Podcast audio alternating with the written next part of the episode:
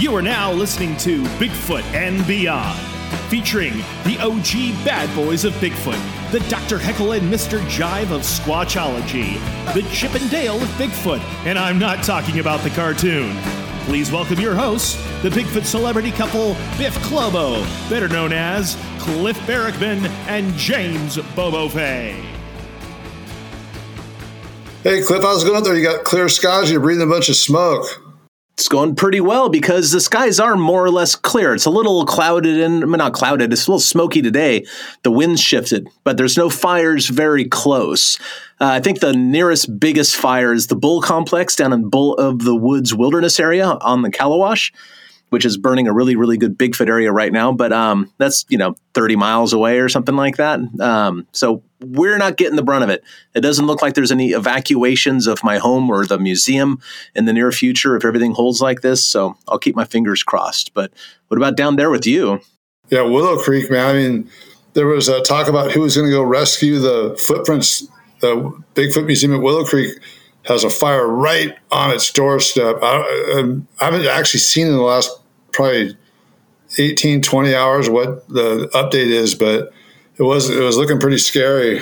Well, and I think by the time this episode airs, hopefully all that would have been over. Um, but God, if it's not, then Willow Creek's in a heap of hurt. How ironic would that be if the casts at the Willow Creek Museum got all burnt? Because that's how we lost a lot of Titmus casts originally. Remember, Titmus was Bob Titmus had a boat that he was living on for a while, and that boat burnt, including all the um, all the data and research and evidence that he had collected, and sank. So, there, how ironic would that be if all of Titmus's stuff went up in flames at some point? I love me some Bob Titmus. That's a pretty dumb place to store important things on a boat, an old rickety boat. Yeah, yeah, but you know, a, a, fire on a boat is one of the last things you would expect, but I, it happens.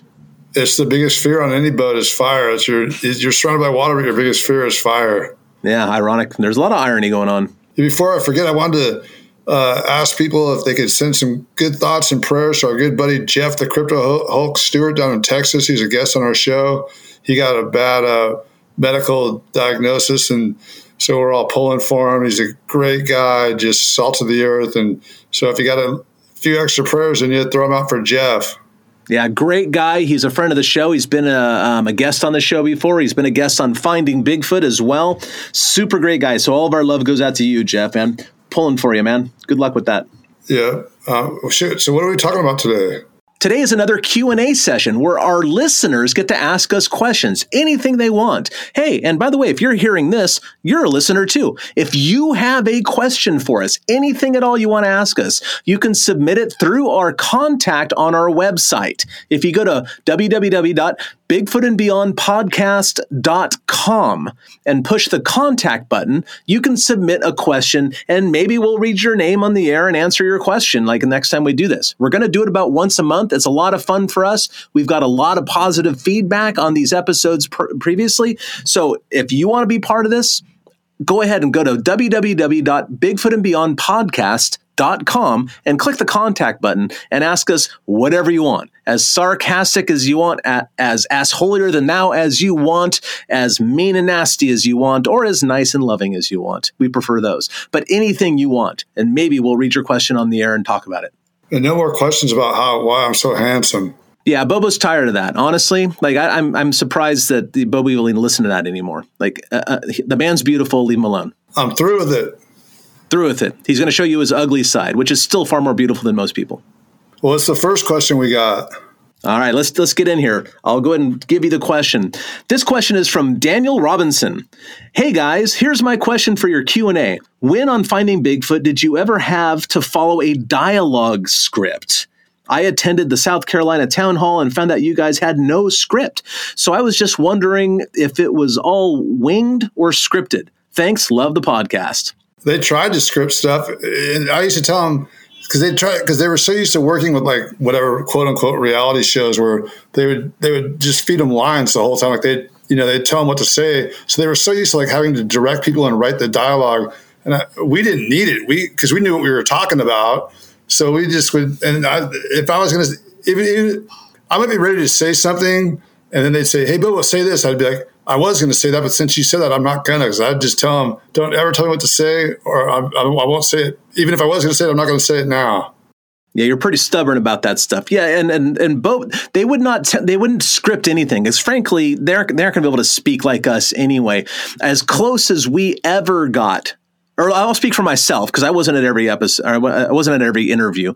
Um, as close as any of the producers ever got to scripting something for me was um, I, like a producer might say, "Hey, Cliff, okay, yesterday we, we had those footprints, and then um, but we have this forest situation over here. Can you say something to connect the the uh, presence of those footprints to that forest where we found them?" And then I said, oh, yeah, I can do that. Sure, no problem.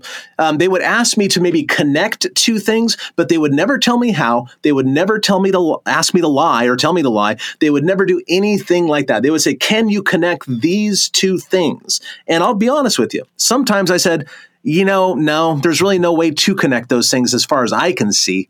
Um, and they might suggest something, and I would, could either go with it or not, and very often not the producers found very quickly that we were not very receptive to having words put in our mouth. And Bobo would just downright refuse. I would say other things they didn't ask me to say. We're we just weren't that kind of cast. So, yeah. So, what's the next question here?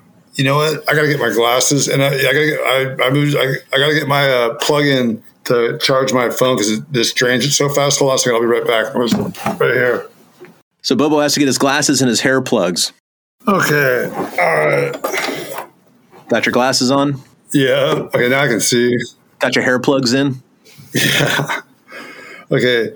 So CC Hernandez asks us I'm a fan of your shows and podcasts. The quest for Sasquatch has always intrigued me. My question is Have you considered the possibility that Bigfoot does not exist at all? I guess my question is Have you guys ever doubted yourselves? Love you guys. No, we do not doubt. I've doubted myself um, sometimes, to be fair, just because, like, well, God, what was that one? And maybe I don't know what that animal sounds like, or could that have been an elk whistling, or something? I, I think it's important to kind of double guess your your own assumptions. I think that's important. Um, but I don't I don't think I've ever doubted Sasquatches exist since I became familiar with the evidence. Um, it seems a preposterous idea that all this evidence happens to exactly align to the presence of a non human primate of some sort walking around in the woods the thousands of people we've spoken to, the footprint casts, uh, the data set that is internally congruent, showing the same morphology depend no matter when or where by whom the footprints were cast. The handprints that are also congruent, even though there's a lot fewer handprints on record. Uh, just you go on and on and on. The evidence is so clear. I, I always argue, with very few exceptions, the biggest skeptics are the ones who are least familiar with the evidence. So I don't think I've ever doubted it once I became familiar with the evidence to me, the evidence says it all. It satisfies my doubts. But I think it's important to doubt yourself and always continue to ask questions. Could I be wrong? I think a really interesting question, Bobes, and I don't know if you've ever asked yourself this. I caught this online somewhere. Uh, um, somebody asked, What would it take for you to think that Sasquatches were not real and you've been wrong all this time? I think that's a really interesting question. I don't, because I've seen them. I know they're real. Yeah, I mean, you don't have to see one to believe they're real or know they're real. I mean, just if you study enough, if you study the evidence enough, you don't need to have seen one. But when you have seen one, or for me, the most compelling thing uh, for me was when I had my first, for sure, encounter. The one I had, I've told that story a hundred times, where I was sitting out there in that meadow. I got bluff charged. I never saw him, but that was there's nothing, nothing it could have been at all. Like that was for me, that was more impactful than any of my sightings. But when you see it and you have an undeniable encounter, it doesn't matter. Like that thought, it's just not a reality. Like they maybe they don't exist. It's like no, they exist. Like that's not the question. Isn't do they exist or not? The question is what are they? Yeah, and how they exist. That's what I'm most interested in, really. So I guess an interesting question is like, and let's just change the words on uh, CC's question here. Have you ever considered the possibility that dogs do not exist at all? Nope. Pretty sure they do. All right. Next question. Question. okay, this question comes from Barbara Jane Gardner. Here it is. Have either of you ever seen a photo or video of a Sasquatch that is better quality than the Patterson Gimlin film? Better. I don't know about better, equal quality. I, I have that one from Oklahoma that I, th- I find very intriguing, that I think is legit. But that's a still. That is a still. Yeah, but you know, it does say a photo or a video, so that's in there. So yeah, I have seen a photo um, that I think is every bit as good as um, a still from the Patterson Gimlin film. But other just just one, just one, I guess. But I've heard of other ones. I've heard of videos and all these amazing things, but none none have ever been put in front of my eyes.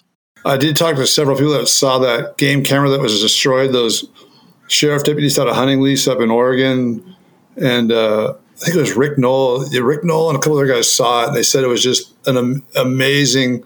About eight still shots, eight seconds apart. I mean, it was eight seconds, one second intervals. So there's eight shots of this thing walking up a game trail on broad daylight. You could see its abdominal muscles ripping, like it's oh, just muscles. You know, it's like one of those cartoon way that they're looking Bigfoots that walked up and just destroyed the camera. Like the last thing you saw was this oak branch swinging right at the camera, like at 100 miles an hour. What about that one? We, we don't want to say who has it, but there is that one photograph from Washington that looked extraordinarily intriguing, just like really interesting. A big, tall, skinny looking thing, um, playing uh, just out, standing out in the open, broad daylight. From I don't know, we never, nobody ever did the measurements or did any, you know, appropriate follow up on it or anything. But it was probably sixty yards from the camera. That one looked really good. You saw that one, Bobo? That one, okay, that is maybe better than the PG film just because there's no way that's a human in a suit. No, first time I saw that, I said, you know, that if that's fake, that's the best fake I've ever seen because I don't see how a person in a suit could fill it out. It's just so weird and lanky and, and just so weird. Yeah, I think I think that's legit. That was a still from like a minute something long video too from an iPhone. From yeah, I don't think it was 60 yards, dude. It was like 25 yards. Yeah, I'm telling you, when, when Sasquatches are proven to be real animals, um, there is going to be an avalanche of photos and videos that people have been sitting on for years or decades in some cases. That uh, if they would have just put it out, you know, shared it, um, so many people would have been so much more convinced early on. There's just going to be an avalanche of new evidence when after these things are proven to be real. Yeah, it's like those pictures from Alaska taken in the mid 70s that uh, Robert Alley has um, they're not his, but he he showed them to me, and they they won't release them. What is that like? Forty five years later, because they're still worried about their reputations or you know this or that. I'm like, it's a forty five year old photo, like a series of photos of a Bigfoot exploding out of a river, charging up the bank, and it it looks you know like the classic gorilla sort of style, but it's it's you know in in Canada. Yeah, I'm telling you, people are sitting on some amazing stuff because they're worried about what people think of them you know what? These things are real animals. I think it's time to get over all that stuff. Don't worry about your reputation because you're right. If you're not lying, you are correct about these things. So just put it out there, share what you have, and let the Bigfoot community, you know, and then the, the pit of vipers that we are, you know, get all nasty and throw mud your way. Who cares? If you're right and telling the truth, you have nothing to fear. So a bunch of ne'er do wells th- sling mud at you. Who cares what they think? Again, if you're right and telling the truth, you have nothing to fear. The truth can withstand the scrutiny. Yeah. All right. I guess we can take the next one. See, so Ralph Molesworth Question. I am of the opinion that Bigfoot population is dwindling. I believe that if you went 100, 200, 300 years ago, they were much more common in North America and elsewhere. Because I believe they, they're declining, it seems like likely that they're headed for extinction. Therefore, if we don't soon get a hold of one or otherwise prove their existence, we may never. Your thoughts? I disagree completely. I think there's more now than there was a 100 years ago. I say that there's an absence of evidence in either case. I, I, think that I don't think there's any shortage of them. That's for sure. I mean, they aren't a very plentiful species to begin with. Probably just a few hundred and even the most populous states. You know, three, four, or five hundred in California or Washington or Oregon or something. Uh, but still, that doesn't mean they're in danger of going extinct it seems to me, if I remember right, the, the magic number for big animals like cheetahs and presumably Sasquatches, when they dwindle to about 300 or so, you start running the genetic difficulties. But there might be 300 or 400 in Oregon. So I, I, don't, I think the real danger with Sasquatches going extinct would happen in places like Florida, where um, it seems like Floridians and uh, they seem to be really interested in paving everything everywhere. And so what they're doing is isolating populations and therefore isolating the gene pools. So I think that that it causes some concern for Sasquatches or people who care about Sasquatches. But other than that, man, if they can walk there, they're going to get there and interbreed. So I don't think there's any concern about them going extinct. But you, why, Bobo, tell why do you think there's more of them now? And you might be right, by the way. I'm not saying you're not, but I'm curious your thoughts. There's so much more forest now. I think what is there, 75% more forest now than there was in 1900, just because all that marginal farmland reverted back to forest, like in New England especially and lots of other places, you know, like the Carolinas and uh, places that had farms up in the mountains that just, you know, they don't farm there anymore. that's all forest Now that I think, just like all the other upper primates and lower primates, I mean, just primates in general, all the diseases that rack the Native Americans and indigenous people in South America and Asia and Africa, Europeans introduced, it hammered a lot of those monkey and ape populations. And I think the same thing happened. I, I guess that if all the Indians were getting it, I wouldn't doubt that it went through the Bigfoot community at some level also. Yeah, they are masters of social distancing, as we know, though. So, would one uh, you got to wonder if one family group would be if some disease would be easily spread to another, and like what I don't know. There's a lot of questions. I guess you know we have. I don't know would be an appropriate answer for a lot of this, but there's a lot of speculation to be done, speculating to be done. Yeah, which is part of the fun of all this too. I mean, it's a lot of fun to kind of let our imaginations go and ask, "What if this?" and then see what the data suggests. You know, see if uh, there's any evidence at all, or uh, what the evidence evidence might point to. Stay tuned for more Bigfoot and Beyond with Cliff and Bobo. We'll be right back after these messages.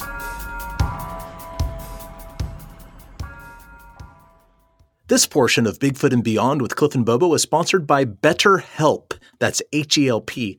BetterHelp com. So is there something preventing you from reaching your goals? Like, you know, do you want something else? Is there something that's interfering with your happiness? Well, check out betterhelp.com slash Bigfoot. That's betterhelp.com slash Bigfoot. BetterHelp will assess your needs and match you with your own licensed professional therapist a licensed professional therapist, and this is an online service. Connect in a safe and private online environment. It's so convenient and it is private. No one's going to know but you and your licensed professional therapist. You can start communicating with this therapist in less than 48 hours in this sort of COVID environment where everybody's accessing their friends and work online, it just makes sense that something like BetterHelp would rise to the surface. The service is available for clients worldwide. So to find the particular expertise you need online, don't limit yourself to the counselors located near you. I want you to start living a happier life today. As a listener, you're going to get 10% off your first month by visiting our sponsor at BetterHelp.com dot com. That's better H E L P help betterhelp.com slash Bigfoot. Join over 1 million people who have taken charge of their mental health. Again, that's betterhelp, that's H-E-L-P dot com slash Bigfoot. Okay, here's the next question. It's from Zach Rada. Why do people see these Bigfoot moving like spiders, and then you see Patty, who just looks big, slow, and heavy? I don't see Patty moving like that. Well, you know, first of all, she's not moving that slow and she's not in a big hurry. And I think they've actually clocked it because they know about how, how far she walked and, and about how long it took. It's like five or six miles an hour. And that's a pretty good gait. You know, I think on a good day, I probably walk three miles an hour. it was like a human jogging speed. Yeah, and you know, apparently she. I mean, what would be the use of moving like a spider in that case? It was broad daylight. She's out in the middle of, of nothing. You know, out in the middle of the um, the, the sandbar there. Uh, she's actually in the river when they first saw her, and then she started walking across the sandbar. Um, but what what sh- her behavior is, I think, is uh, interesting because some skeptics like say, why, why didn't she just run off into the woods? Well, the woods weren't that close. First of all, it's quite a distance behind her, and if you follow her path, the first thing she did was put that big log pile between Roger and her. In other words, she went to the castle and moat position.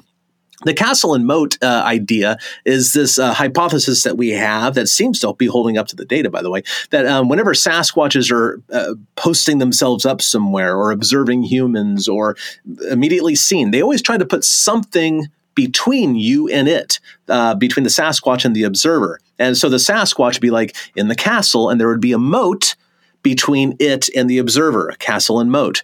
So um, Patty did exactly what we would expect Sasquatches to do, which means put something in between she and the observer as quickly as possible, and then uh, use that uh, obstacle to put some distance between the two.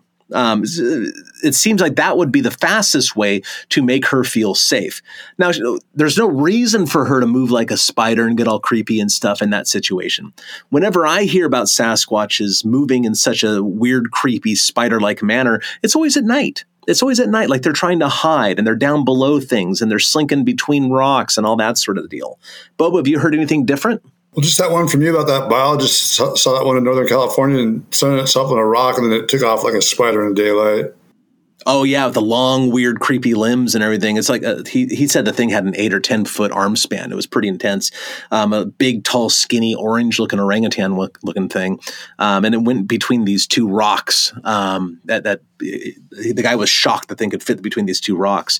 Um, but I heard some stuff from Bumping Lake about somebody who saw a smaller one, like a four or five footer, getting all down and low, like it was trying to hide, but there was something to hide behind. And he's this person described it as a spider moving around, and he could only see it because it was silhouetted against a white trailer that it was standing by. It was a little distance away from him, if I remember correctly. But yeah, this they move all weird and creepy sometimes, but I think it's to stay out of sight. Yeah, I've heard about them moving like that, like their elbows and their butts up higher than their the rest of them, like their chest and stomach are right down by you know inches from the ground and they're moving like that spider move. I've never seen it, but it's been described to me so many times. You can just, I can just envision it, and it makes sense. And it also it shows like how fast they can move. I mean, I've talked to people that said like you're to be like a human running at a slow pace or medium pace is how fast they can move on their belly, like with their belly just inches off the ground amazing athletes. And because these things weigh, I mean, I think a, a, six foot tall Sasquatch weighs three, four hundred pounds or more. And just to keep that mass above the ground with all four of its limbs, even though it's not really made for that, you know, it's not really made like a quadruped. Just the, the sheer strength these things must have to move with any agility and speed at all on all fours. It's astounding.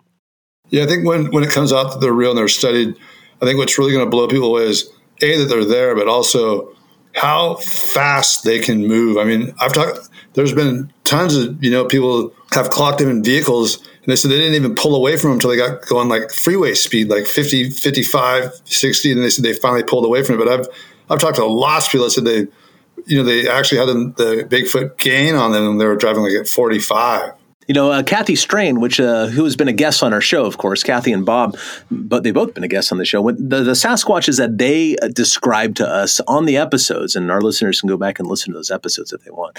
These two, I think it was two, that they saw running uphill at Area X. Kathy once uh, once described to me, and actually shortly after she saw it, I called her and talked to her about it.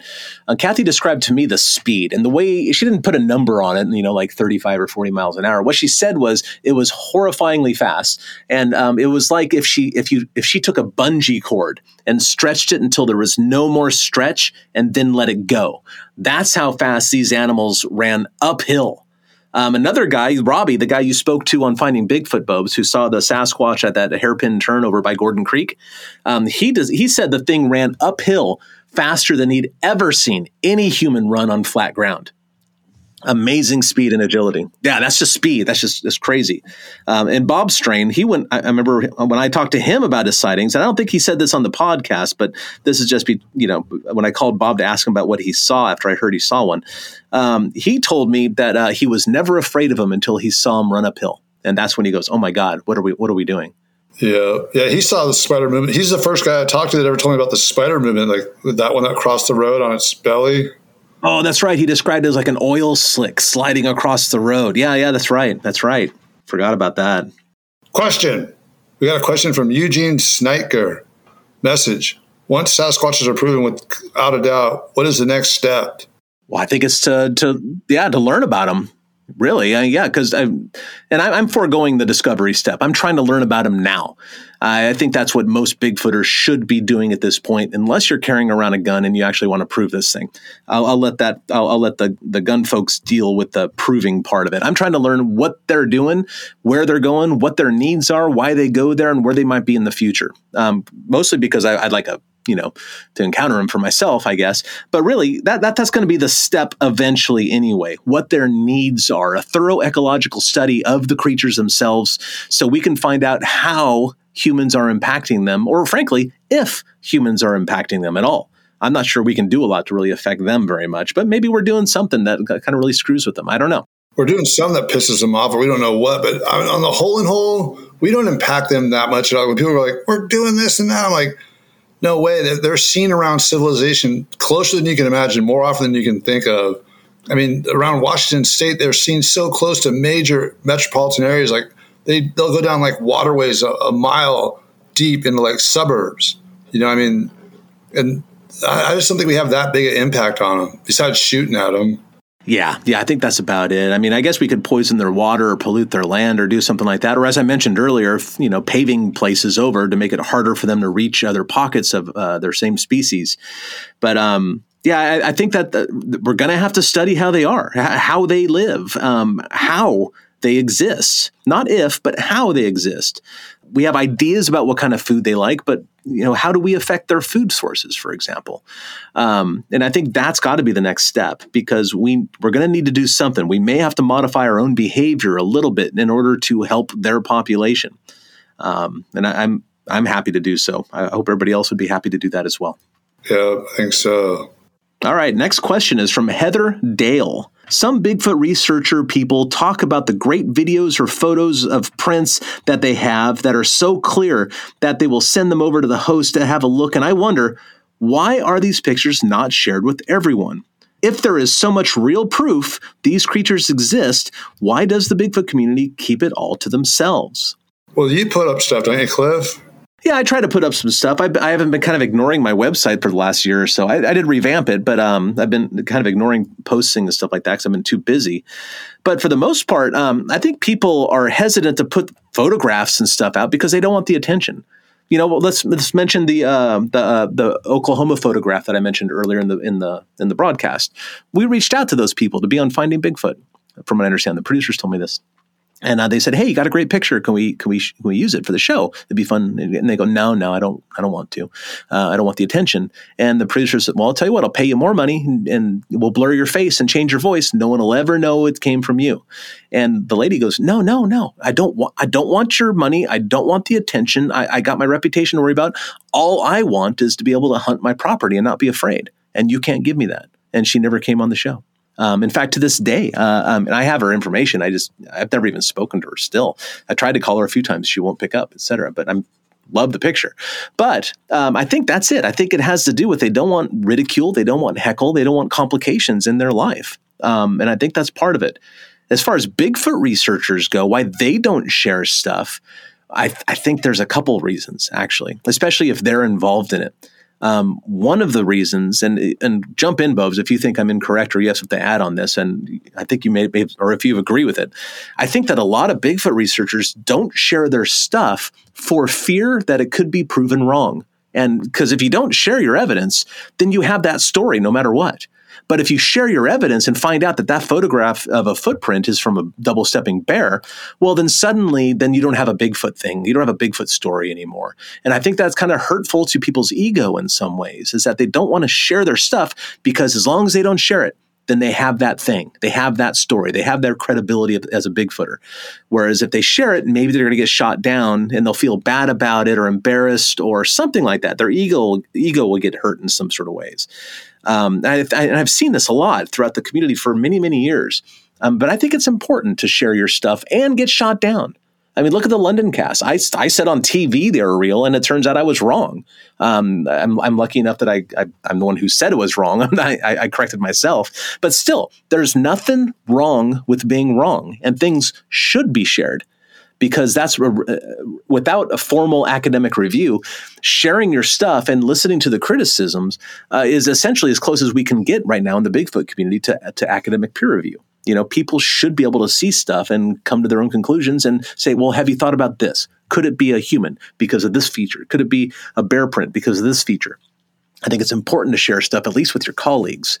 As far as publishing stuff goes, well, that's a lot of problems because you got to ask permission from the photographer and all this other stuff, and there's a lot of complications there. But um, your stuff should be kind of tossed around to your inner circle to see what other people think, in my opinion. Yeah, I always send them to Cliff. I, if I get track photos, I send them to you. I appreciate that. Yes. So, what's our next question? Casper Safransky, message. What is the single best piece of evidence to come out of finding Bigfoot, in your opinion? Hmm. Well, let's see. Um, I, I, think that there's a couple categories we need to talk about here. Like, first of all, stuff that we uncovered or stuff that was brought to us. I think that's a big differentiation there. Probably the Georgia tracks you got might be the, the best. Yeah, I, th- I think the Georgia tracks are, are pretty intriguing other than that, a couple of the recordings, I guess, that we got, because what else did we really get? We got a bunch of recordings of Sasquatches, and we got um, the, the, the tracks. There were a couple other photographs. I, I, still think those photo, I still think those footprints that Renee got out in Montana that she didn't cast. I think those would have been pretty interesting because um, the photograph looked pretty good to me. But yeah, I don't know because really, uh, what did we what did we actually uncover except for that? Not a lot, right? But the stuff that came to us and that was was brought to us, I thought some of that stuff was pretty cool like I think the Duhan photograph deserves a second look. I think that, it's on my website cliffbarackman.com if you want to check it out and my analysis of it. Remember the one standing by that deer, uh, the, the the deer blind? Oh yeah, that was great.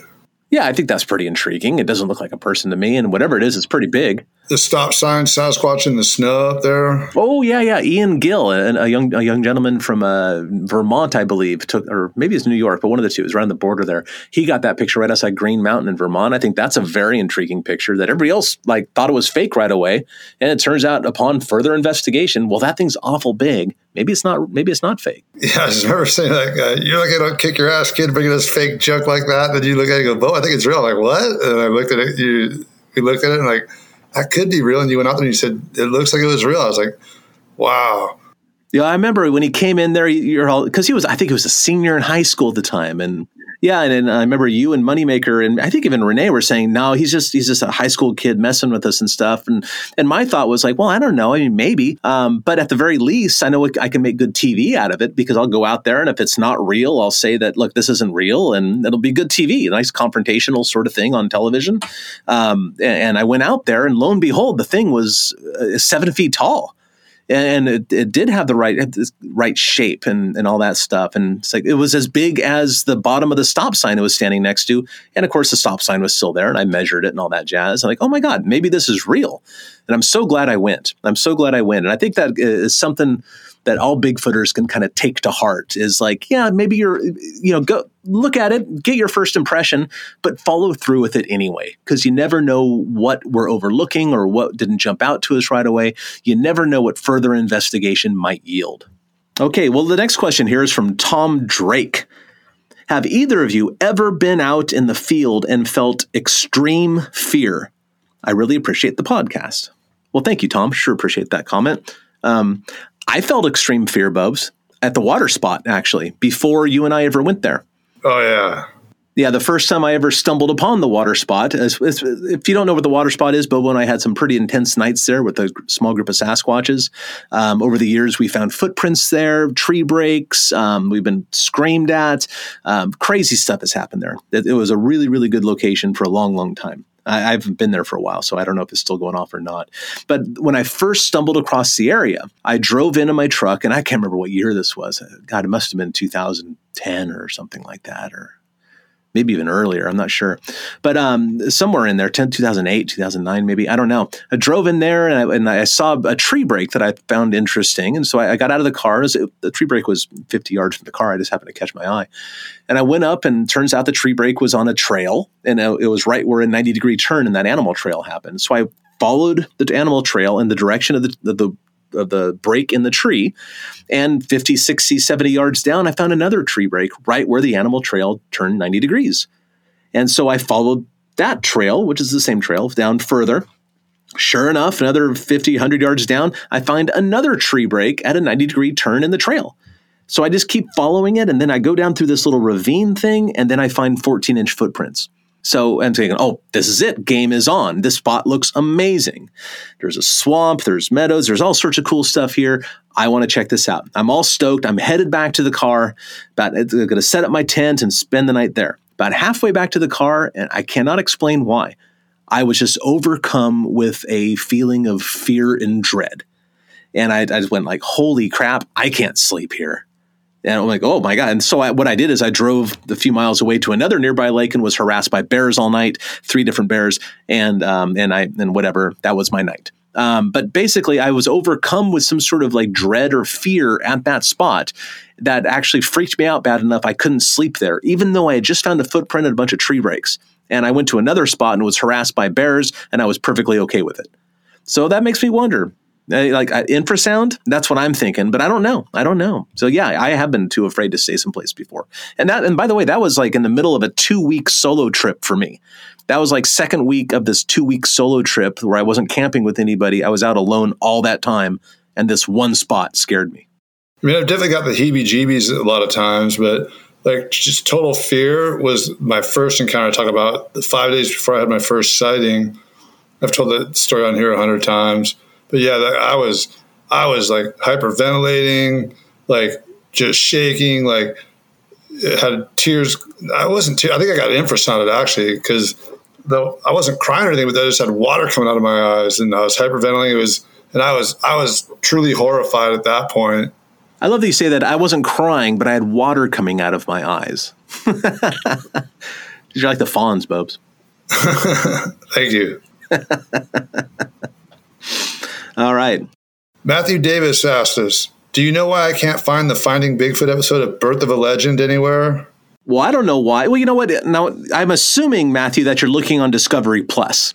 Now, a peculiar thing about Discovery Plus is that it has all of our episodes except for the Bluff Creek one for some reason. I think it has to do with the um, the rights to the PG film, actually. But it has all the other episodes. And actually, as I say that again, it doesn't have the behind the scenes stuff. Well, it has darn near most of the other episodes. I've been told that Birth of a Legend is not with the other episodes on Discovery Plus, and and I, I, verified that. I went on my own Discovery Plus and checked it out. Yeah, I'm a subscriber. But the thing is, I think that the Birth of a Legend, which is the episode where we go horseback riding with Bob Gimlin and we do the Patterson Gimlin film, I think that that one is not there for contractual reasons. Now, back in the day, we probably filmed that in with 2013 or something like that, maybe 14 at the latest, but right around there. I'll just say 2013. Um, there was a lot of negotiations with the Patterson estate, you know, with P- Patricia Patterson, Roger's widow, and whoever controls it now. Um, and they and there's a lot of carve outs, these little specific things in the contract. Um, like th- there's actually a carve out about repeat, repeats. There's a carve out in the contract about commercials, like using the, the images and films on, on the moving picture on commercials. There's uh, various contractual things about using it in, in uh, I don't know, just uh, on DVDs. There's just a million little specific carve outs that lawyers um, get paid far too much money to go over. And back then, there were no streaming services. And I, I suspect that it has it has a lot to do with usage rights on that kind of service on streaming services yeah anyway so I, that's probably it's probably some lawyer stuff some legal mumbo jumbo that you know that none of us would ever want to know about. So, okay, well, the next question comes from Jennifer Trout.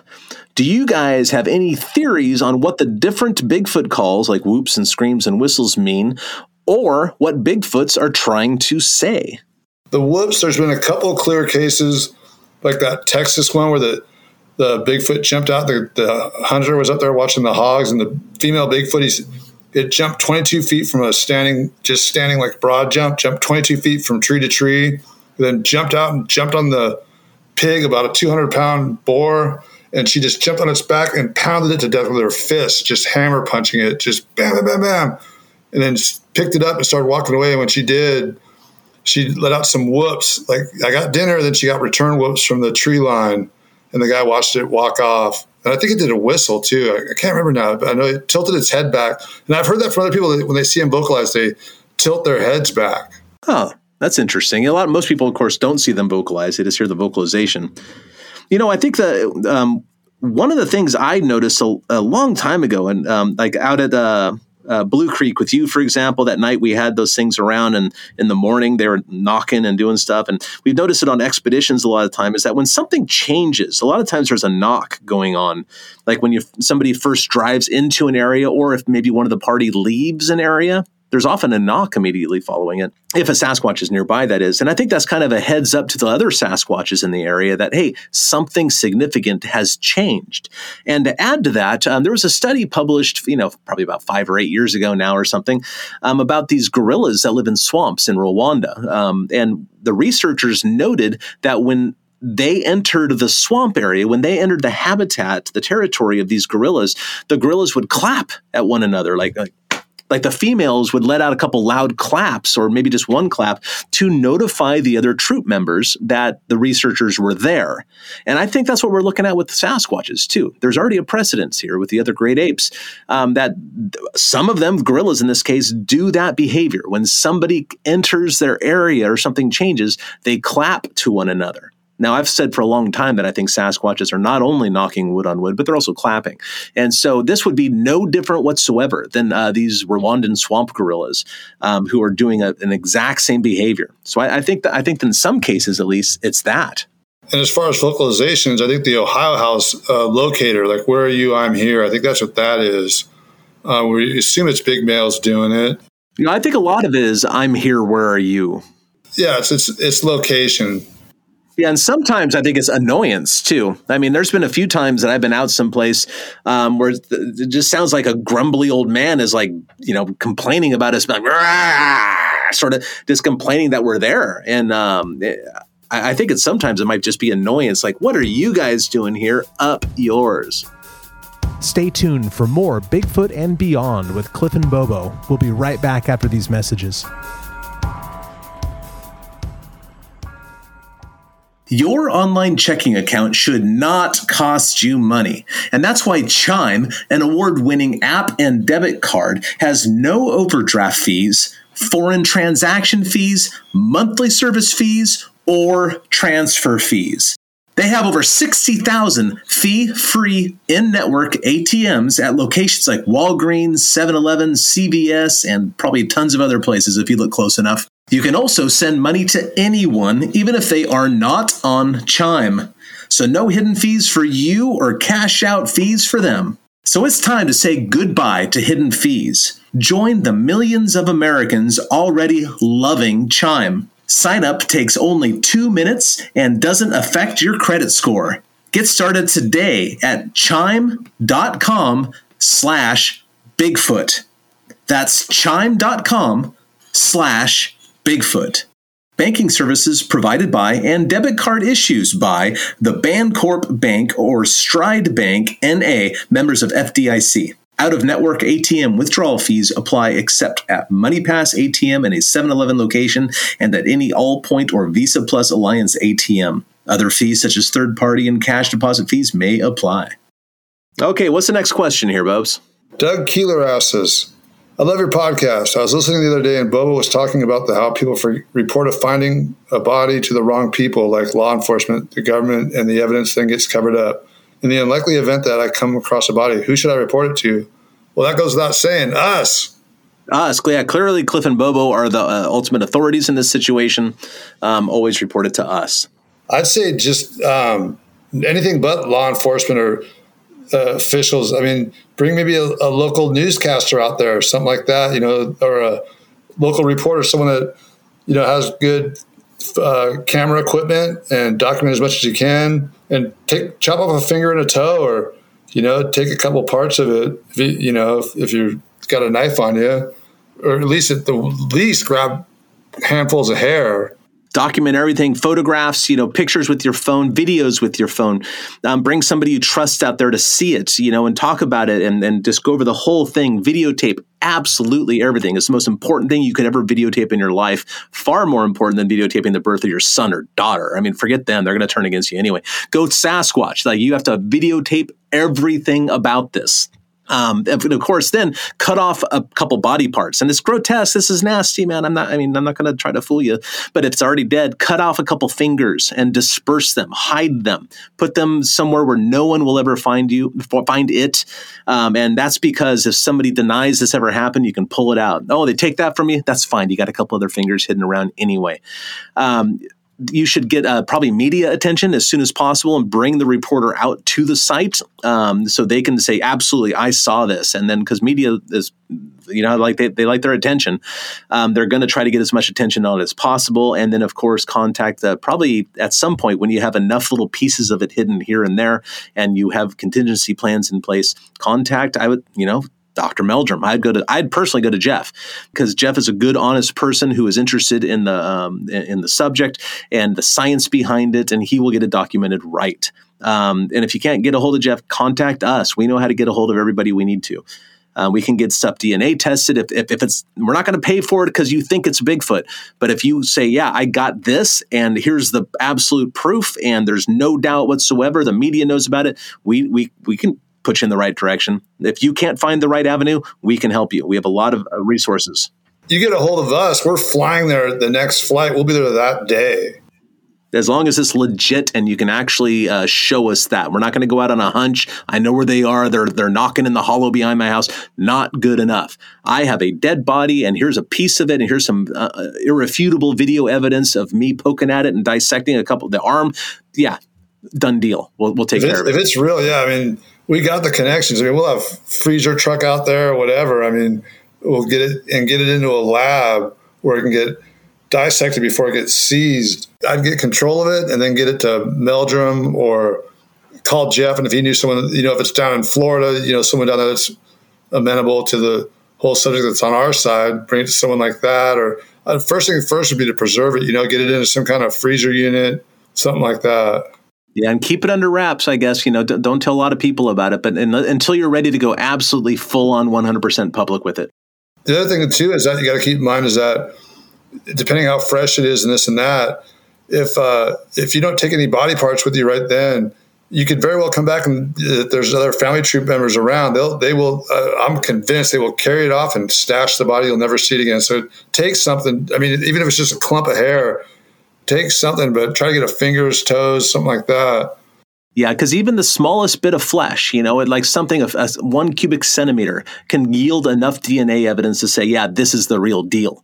Um, and, and, and remember, DNA tests are not cheap. They're four or five thousand, six thousand bucks. But remember, if you have this thing, if you really have a dead one, and you can you cut off a finger and bring it back, and you go back and okay, the Sasquatch has moved in and removed the, the its body, which is a real possibility. Bobo's convinced of it. I'm way open to it. It's a real possibility that that could happen. That's what's really important to get a chunk of the animal out. Um, because the Homo denisovans were, were discovered from DNA alone. Okay, that's really important. If you can get a chunk of it out and you are so sure that it's Sasquatch, then you know what? A four or five thousand dollar DNA test will be a small investment because you're going to make that money back on interviews and a book or whatever whatever financial gain you can see out of this you're going to earn that back but the only way to that point is basically you know you kicking down for a four to ten thousand dollar DNA test right yeah, and I, I, mean, I hate to talk money about the whole thing, but it's true. Um, there, there are financial interests in this, um, and again, I'm not trying to shoot them. I don't really care about that sort of stuff. I'm trying to learn about them, um, but there is no other way forward. There is no other pathway to discovery other than taking a dead one. And if one falls in your lap, or one gets in front of your car and you run it down and you drop it, um, or if you, or if you shoot one of these things, take the biggest piece you can carry, get out tell somebody, uh, notify us. We'll keep it quiet. We'll get somebody out to the scene. We have a network of people all throughout the country. We need to get somebody there to verify it before the next step can be taken, essentially. And if you have a Bigfoot body part, you're going to, I mean, uh, we wouldn't try to make any money off it. I mean, but the person who got found it and brought it in, they would that would be that story alone would be worth millions. I mean, if you had video footage, you had video footage of the body before it got taken away that'd be worth millions. I mean, literally millions. You could you could make a documentary that would blow, you know, be the all time most popular documentary ever if you had a Bigfoot, you know, body that actually gets dissected and classified and all that. But that all depends on it proven having been prov- proven real eventually. Right. Otherwise, you're otherwise you're just another one of these clowns on on you know on YouTube saying you got something that you can't substantiate. So, well, yeah, I mean, if, if it if it if it's real and it's substantiated, it would be very profitable for them. Yeah, yeah. So do everything you can to get that proof. Contact, you know, I'd say a handful of people eventually when you're ready to go public, but otherwise, kind of keep it quiet until there's enough people who say, "No, Cliff, this is real. This is the real deal. You need to get down here." Or um, then, then we can go to Jeff. Yeah, keep your mouth. Don't tell anybody. Like, I mean, word like that spreads so fast. You just, you really can't tell anybody.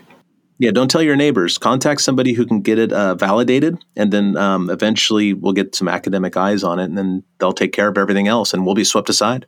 Uh, that's my one chance to see it is if if uh, someone contacts me, then because I'm certainly not going to get invited to the lab to help dissect it or anything like that. You can't imagine why they wouldn't want us there, Bubs.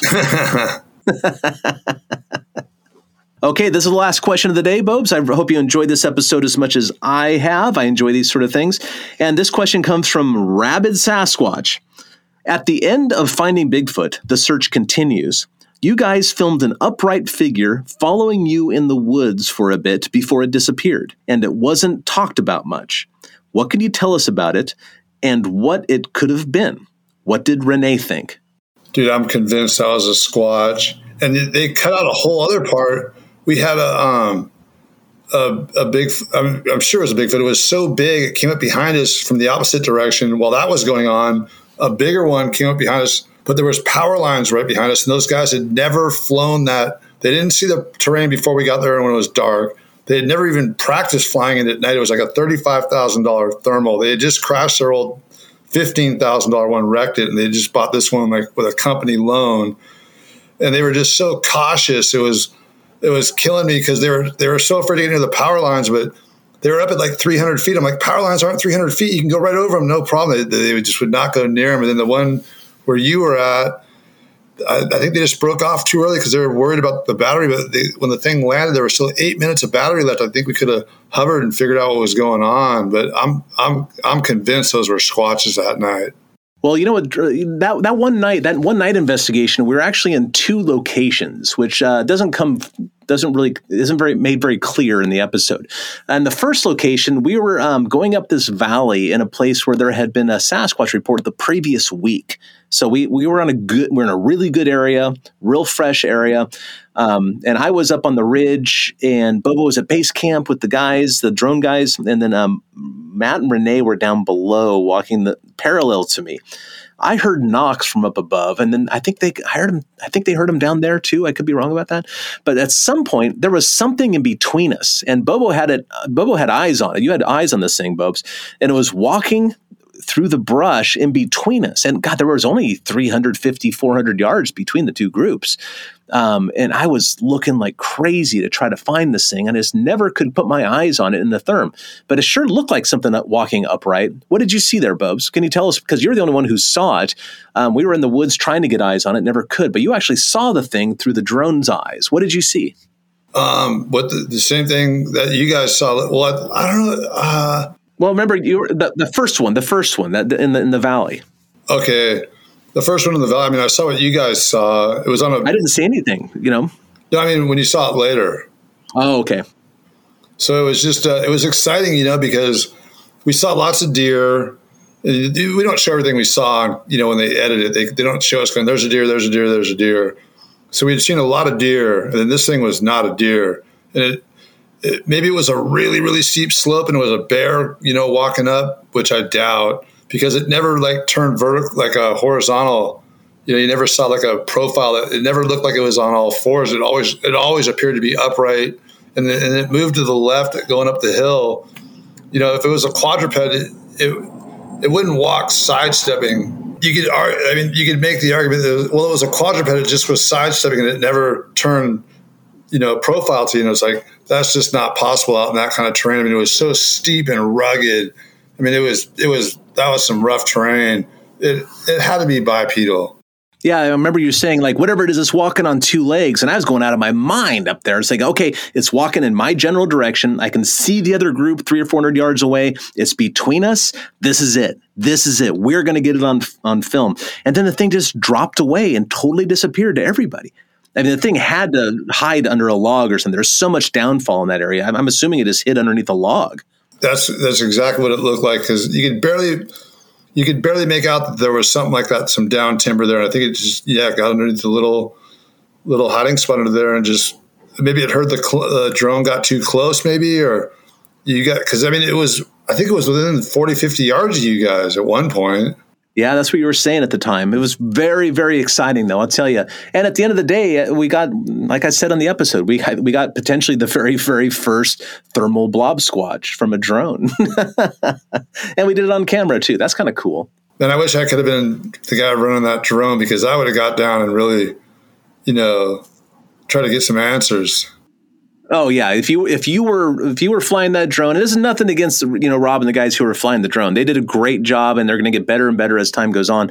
But um, man, I, I, don't know. Can you do wheelies in a drone, Bobes? I think you're the man to tell us that. Probably an accident.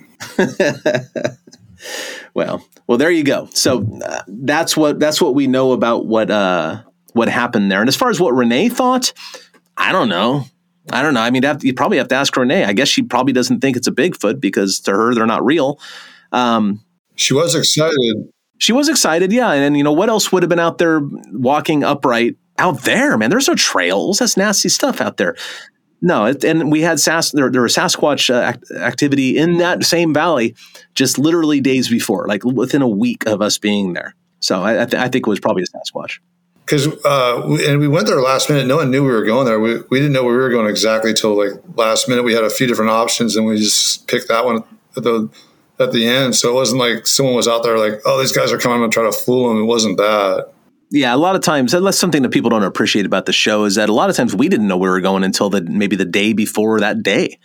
Um, we, we got permitted for a lot of different areas, so we kept our options open and then made a decision based on the most recent information, which sometimes was a day or two before. So we would never even know where we're going to go until that day, oftentimes, or certainly the night before. So uh, uh, it's an important thing to remember when you watch the episodes because people think that maybe there are hoaxers out there or other people, and in, in um, the vast majority of the cases, there was nobody else there. So it's always fun to answer the listeners' questions, you know, because we know we, we know they got them, so it's good to get it out there and instead of just answering person, you know, individually by email, we can get reach thousands of people this way.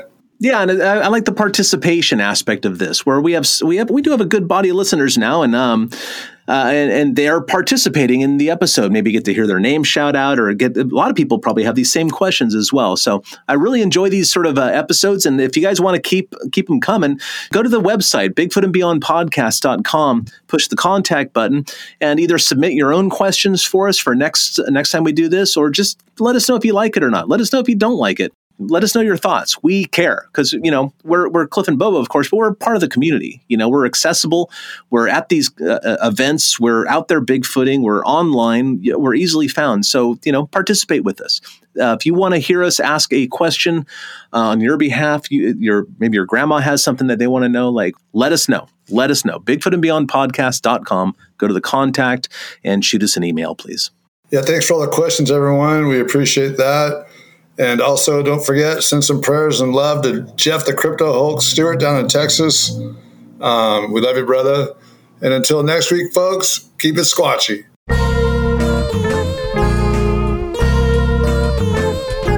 Thanks for listening to this week's episode of Bigfoot and Beyond. If you liked what you heard, please rate and review us on iTunes. Subscribe to Bigfoot and Beyond wherever you get your podcasts, and follow us on Facebook and Instagram at Bigfoot and Beyond Podcast. You can find us on Twitter at Bigfoot and Beyond, that's an N in the middle, and tweet us your thoughts and questions with the hashtag Bigfoot and Beyond.